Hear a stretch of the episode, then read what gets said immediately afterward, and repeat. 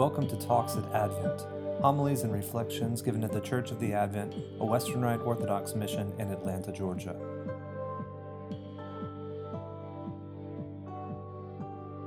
In the name of the Father, and of the Son, and of the Holy Spirit, God is one.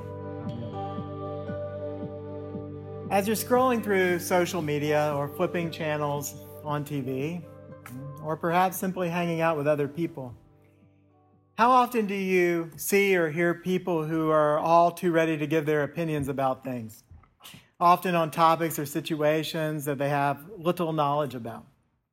And in such situations, how often, when someone attempts to correct what was said, even if it wasn't an opinion, but instead a fact, uh, that was clearly illogically or factually stated incorrectly, does that person snap back, don't judge me? Or do others swoop in and try to defend a person with a similar call not to judge? So, are these people right? I mean, after all, Jesus in his Sermon on the Mount said, Judge not, that you be not judged. Jesus' words have had quite an impact on us as Christians, as they should. And I imagine that you hear those words in the back of your head as you're having critical thoughts about others, whether they're accurate or not or that your heart sinks when you have some version of Jesus' words thrown back in your faces by someone who did not like your comment on their actions or words. And today we hear in St. Paul's epistle an echo of Jesus' words. Paul tells us to judge nothing before the time until the Lord come, who both will bring to light the hidden things of darkness and will make manifest the counsels of the hearts. Yet, if we understand judgment in the way the world around us seems to interpret judgment, then how do we reconcile what we just heard from St. Paul and Jesus with other passages of the Bible? For example, Jesus says in the 18th chapter of Matthew's Gospel, If your brother sins against you, go and tell him his fault between you and him alone. And if he, if he listens to you, you have gained your brother. But if he does not listen, take one or two others along with you that every charge may be established by the evidence of two or three witnesses. And if he refuse to listen to them, tell it to the church. And if he refuses to listen even to the church, let him be as to you a Gentile and tax collector. Truly I say to you, whatever you bind on earth shall be bound in heaven, and whatever you loose on earth shall be loosed in heaven. Or how about these words from St. Paul? In the very same epistle, in the very next chapter, it is actually reported that there is sexual immorality among you of a kind that's not tolerated even among pagans. For a man has his father's wife, and you are arrogant. Ought you not rather to mourn? Let him who has done this be removed from among you. For though absent in body, I am present in spirit, and as if present, I have already pronounced judgment on the one who did such a thing. When you are assembled in the name of the Lord Jesus, and my spirit is present with the power of our Lord Jesus, you are to deliver this man to Satan for the destruction of the flesh, so that his, flesh, his spirit may be saved on the day of the Lord. Is St. Paul not even being consistent with himself? Or with, uh, or with, um, or what he had, or with what he had learned from the apostles about Jesus? Of course not. But how are we to hold these various ideas in tension properly, and how do we rightly understand judgment? One way that you might think to approach this is your recognition that judgment has two meanings in English. And in fact, Greek uses judge the same way one to pronounce in a legal sense, whether in a law court or privately, whether something's right or wrong and as necessary to make sub, someone subject to censure or punishment with respect to that. And two, a second meaning that simply means to decide, to separate, or distinguish.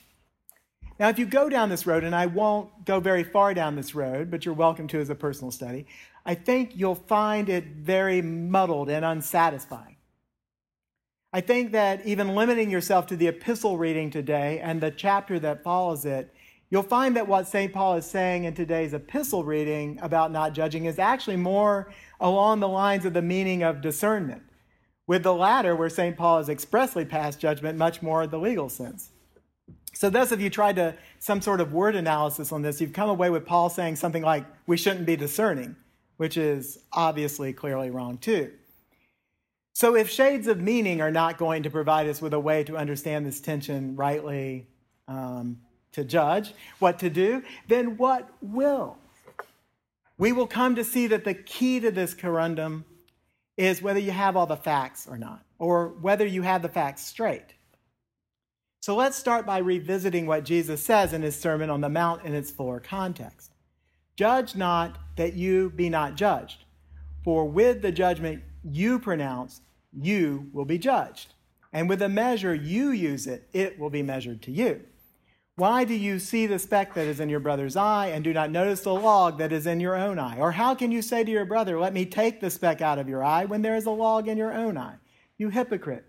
First, take the log out of your own eye, and then you will see clearly to take the speck out of your brother's eye. When we examine Jesus' words more carefully, we see that he's warning us not to judge because we, because we will be judged in the same way. And he illustrates it by someone noticing the speck in another's eye, but not first taking out the log in their own eye. So, and, and, again, he wraps it up by saying, first take out the log in your eye, and then take the speck out of your brother's eye. So, even here, the prohibition to not judge is not something absolute. But we first need to be sure that we have the facts and have them straight. And when we look at another more harshly than we look at ourselves, we're clearly not judging rightly. And returning to Paul, talking about judgment. We recall the words about waiting until the Lord comes again and reveals what's hidden in darkness and making manifest the counsels of the hearts. Here, Paul is saying that we cannot usually judge rightly because we don't know what is in another's heart. And all too often, when we think we know what is in someone else's heart, we are wrong. Psychologists describe something called the self serving bias. This bias distorts our perception or reality, uh, or, or our perception or, or thinking about reality in such a way to maintain and enhance our self esteem. And it manifests itself when we ascribe our success to our own abilities and efforts and ascribe our failure to external factors. But for other people, what do we do? We ascribe their failures to their personal shortcomings and their successes to external factors. So we quite literally treat others the opposite of the way we treat ourselves. So much for loving one's neighbor as ourselves. The self serving bias, though, now that we're aware of it, can be attacked simply by mindfulness and reminding ourselves to think the best of others when they fail and ascribe more of our own successes to factors outside our control.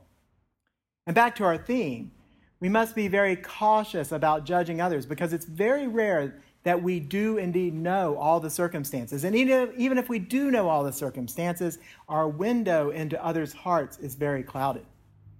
Yet, when St. Paul judges the man in the ensuing chapter, and in fact judges him quite strongly, Paul is in the clear.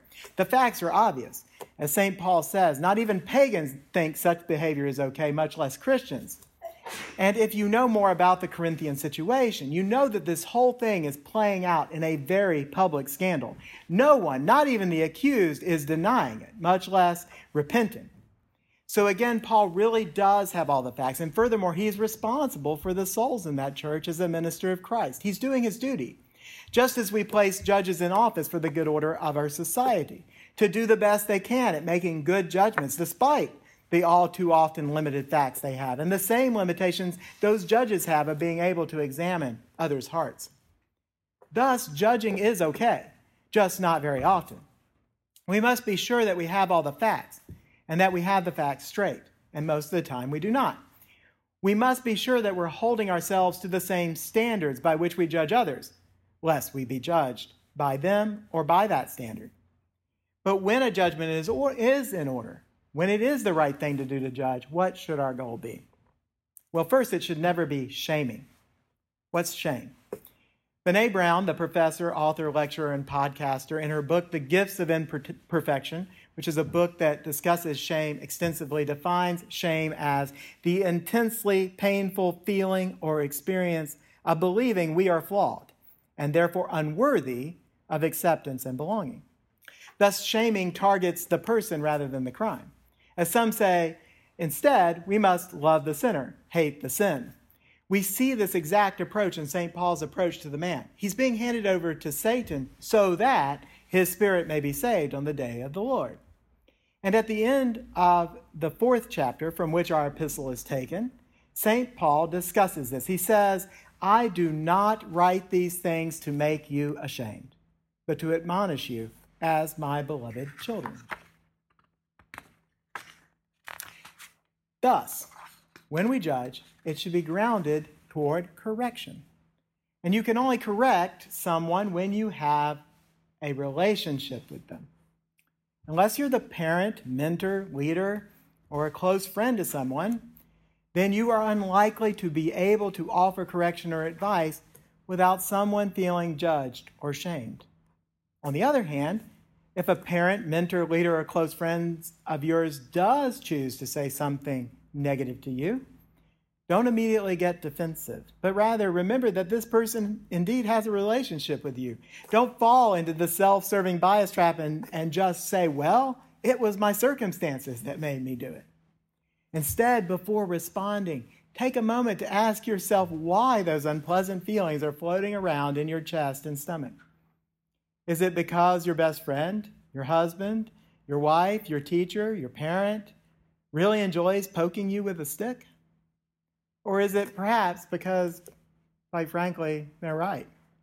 Maybe they have a log in their eye, but shouldn't we be thankful that they can see the speck in ours?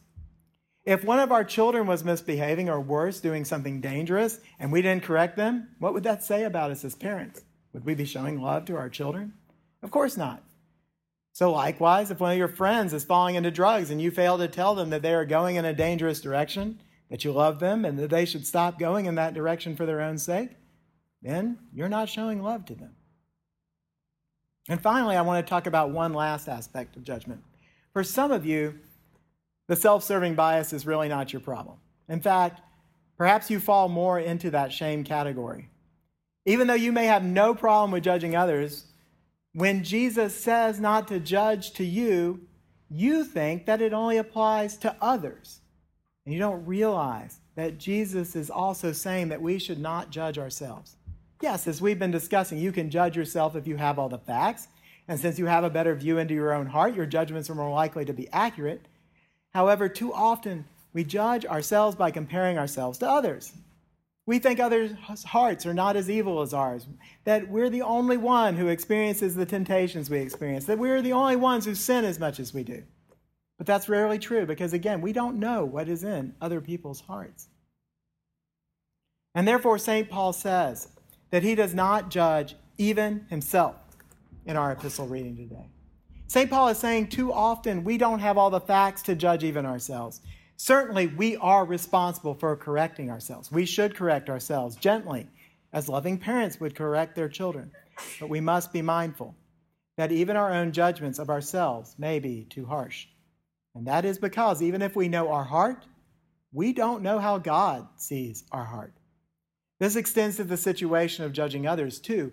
We don't know how God sees the situation, even when we know all the facts. And since it is only God's judgment that really matters, at the end of the day, we never really have all the facts.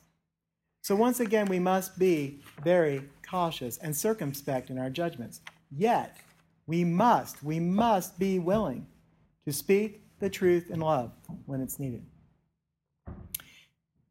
And finally, on this third Sunday of Advent, when we lighten the color to rose from purple, and our propers speak of rejoicing. And I've spent this sermon talking about something most people don't really enjoy talking about judgment. I want to leave you with a particular word worth rejoicing about, a word of hope.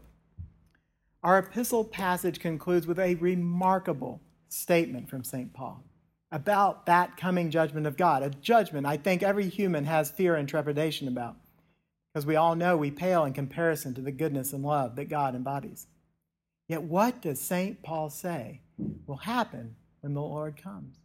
At his second advent that we're anticipating today, when he will bring to light the things now hidden in darkness and disclose the purposes of the heart. Will it be doom and gloom? No, my brothers and sisters. Just as the dark purple turns to a sweet rose color, St. Paul says at that time each one will receive his commendation from the Lord. Although what we fear on that dread day is condemnation, St. Paul says we will receive commendation, or in King James English, that every man shall have the praise of God. What good news! When God judges, he separates the good from the bad, and he discards the bad and keeps the good. God admonishes us, he corrects us as our loving Father, so that our spirits may be saved in the day of the Lord Jesus. And on that day, we will receive his praise, for he discerns, he judges the good in each and every one of you. You belong to him, and you are worthy of his love. So, in closing, let us thank God that he is our true judge who judges rightly.